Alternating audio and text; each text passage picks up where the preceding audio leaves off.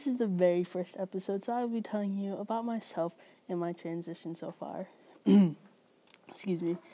my life started out in 2003 in December before Christmas. So far, it went fine until I was four years old. That's when I started liking girls. I never truly expressed expressed it to my family about that, but I was too too young to articulate it anyways. Being the little mischievous kid I was, I would look at girls maybe like 13, 14, 15 now remember, I was only just a kid that was peeing in the pool because I was afraid to go use the public bathroom. But that's not the point.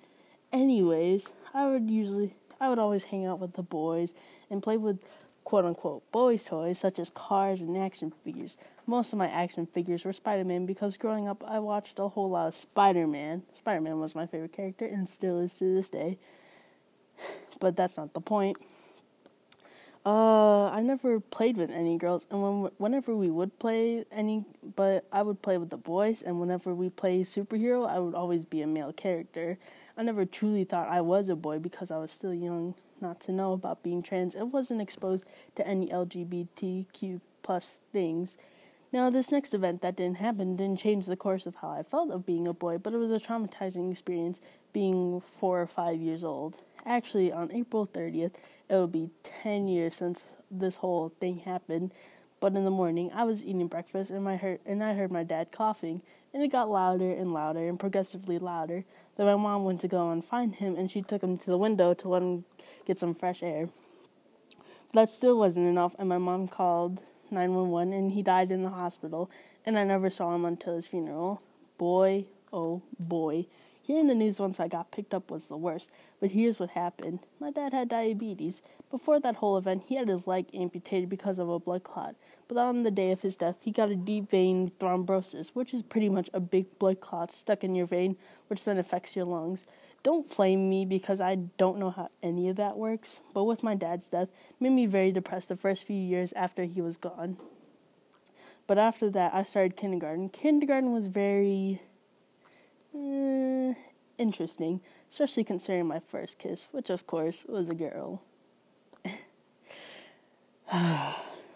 but don't flame me for that either, because it was unexpected. But moving on forward, we eventually moved out of the house that my dad owned. We moved into the place we are at now. Fast forward to third grade in November when my cousin had her wedding. We drove all the way down to Virginia for it. I thought we were in Canada once we got there. Don't flame me for that either. So I was a flower girl in the wedding, and my mom got me a dress to match my cousin's, who was the bride. But I didn't feel comfortable with being in a dress at all. I barely wore dresses and still don't. But I also got my nails and toes done. Even with it being French nails, I still didn't feel comfortable. Once the wedding came, once the wedding came, I was completely distraught with the whole thing. Although I danced on the dance floor, I still felt I still felt poopy and hid my feelings by dancing pretty badly.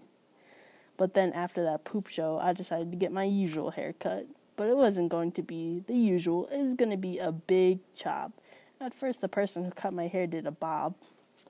It was, and with my hair being very curly, like very kinky, I thought I, I looked like Whitney Houston in her prime. You know, like when she sang. I'll edit that out. So I told them to go shorter, and they said they would have to shave my sides and back. So I decided to go forward, and here I am years later with short hair and shaved sides and back. It was such a big step for me at the time, and my mom said my dad would kill her, figuratively speaking, for cutting my hair so short. But when I finally came back to school, all the kids were shocked. Girls were touching my hair. Some guys in my class were asking me if I wanted to be a boy and have a male, and have male genitalia and all that.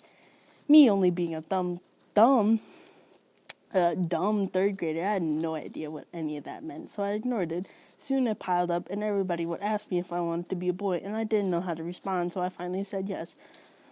I'm not trying to make this a sob story, but everyone just laughed at me and went on about their day. Fast forward to sixth grade, where I'm at a new school and nobody knows me. When everybody first saw me, they all thought I was a guy. Mm. But I was so afraid to speak up and talk because every, because and to talk and tell everyone that my name is Cecilia. But after that, I made new friends, and some of them were the first people that I came out to that I liked girls. All went well up until the until the end of seventh grade year. Me and my best friend, who I liked at the time, got into a very serious and heated argument, and it hurt me really bad. So the next morning, I wrote her a paragraph that I wanted to kill myself and will do it at school. I'm not trying to make this sob story. I'm really not. I don't like. I know people won't cry. They'll just probably laugh. Uh. Uh. But being the good friend she is, she told the dean and brought me down and sent me home. After that, I was sent to the hospital. It really did suck, but I met new people and learned new things well, I learned a new thing. That that new thing was the word transgender. After all this time, I finally put to na- put a name to what I've been feeling all this time. What a beautiful, beautiful moment when people explained to me what transgender meant, but it was short lived when I had to get my blood drawn for a second day in a row. Once I got finally got out of the hospital, I decided to keep all of how I felt because I was still at a Christian private school and decided to wait until I could go to high school. So I brought up to my mom that I would like to go to a public high school, and she was kind of eh, iffy about it. But finally, eighth grade rolled around, and I felt happy. Being away from a toxic friendship and having a good summer made made me feel good, and I was and I was going to high school soon. Soon, but by the time we got to November, I didn't feel right, and I told my mom I needed to go to the hospital, and she took me back. I knew I needed it because I realized I didn't feel right, but I learned new things of how to cope and become outgoing. Fast forward to mid April, to mid, mid to late April, me and my mom were watching an ESPN 30 for 30 and was about a transgender track runner. He was a female to male like me and an athlete. He was, it was nice to see a transgender athlete in his journey, so my mom went to go do something, and I made a note saying around the lines of this Mom, I don't want to be a daddy's girl. I want to be a mama's boy. I know you're probably thinking, well, that was corny. Well, listen here, Johnny, little Johnny. That was the best thing I could have think of in a shorter period of time. And imagine writing a note based on writing you know, based on your blood, sweat, and tears, only to find out that your mother, your own mother, suspected that you wanted to be that way for a long time. Like, like, uh, periods. But my mom accepted me accepted me immediately and soon told my brother. But the first person I ever told was a girl who is still to this day my friend and has seen me change ever since we first met. I was later confirmed and graduated out of high, eighth grade.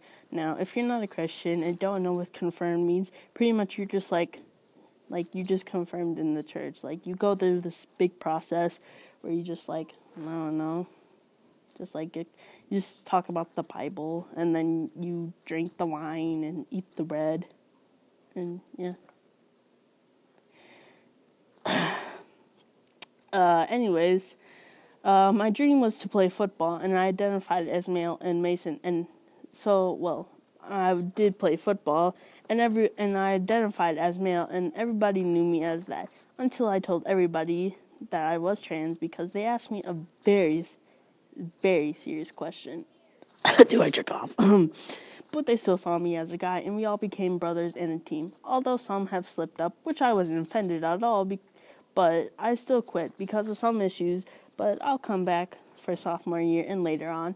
High school hasn't been bad for transition wise, and I'm two and a half months on testosterone, and I started and I started testosterone on February 6, 2019, and on March 3rd of this year, I've gotten my name officially changed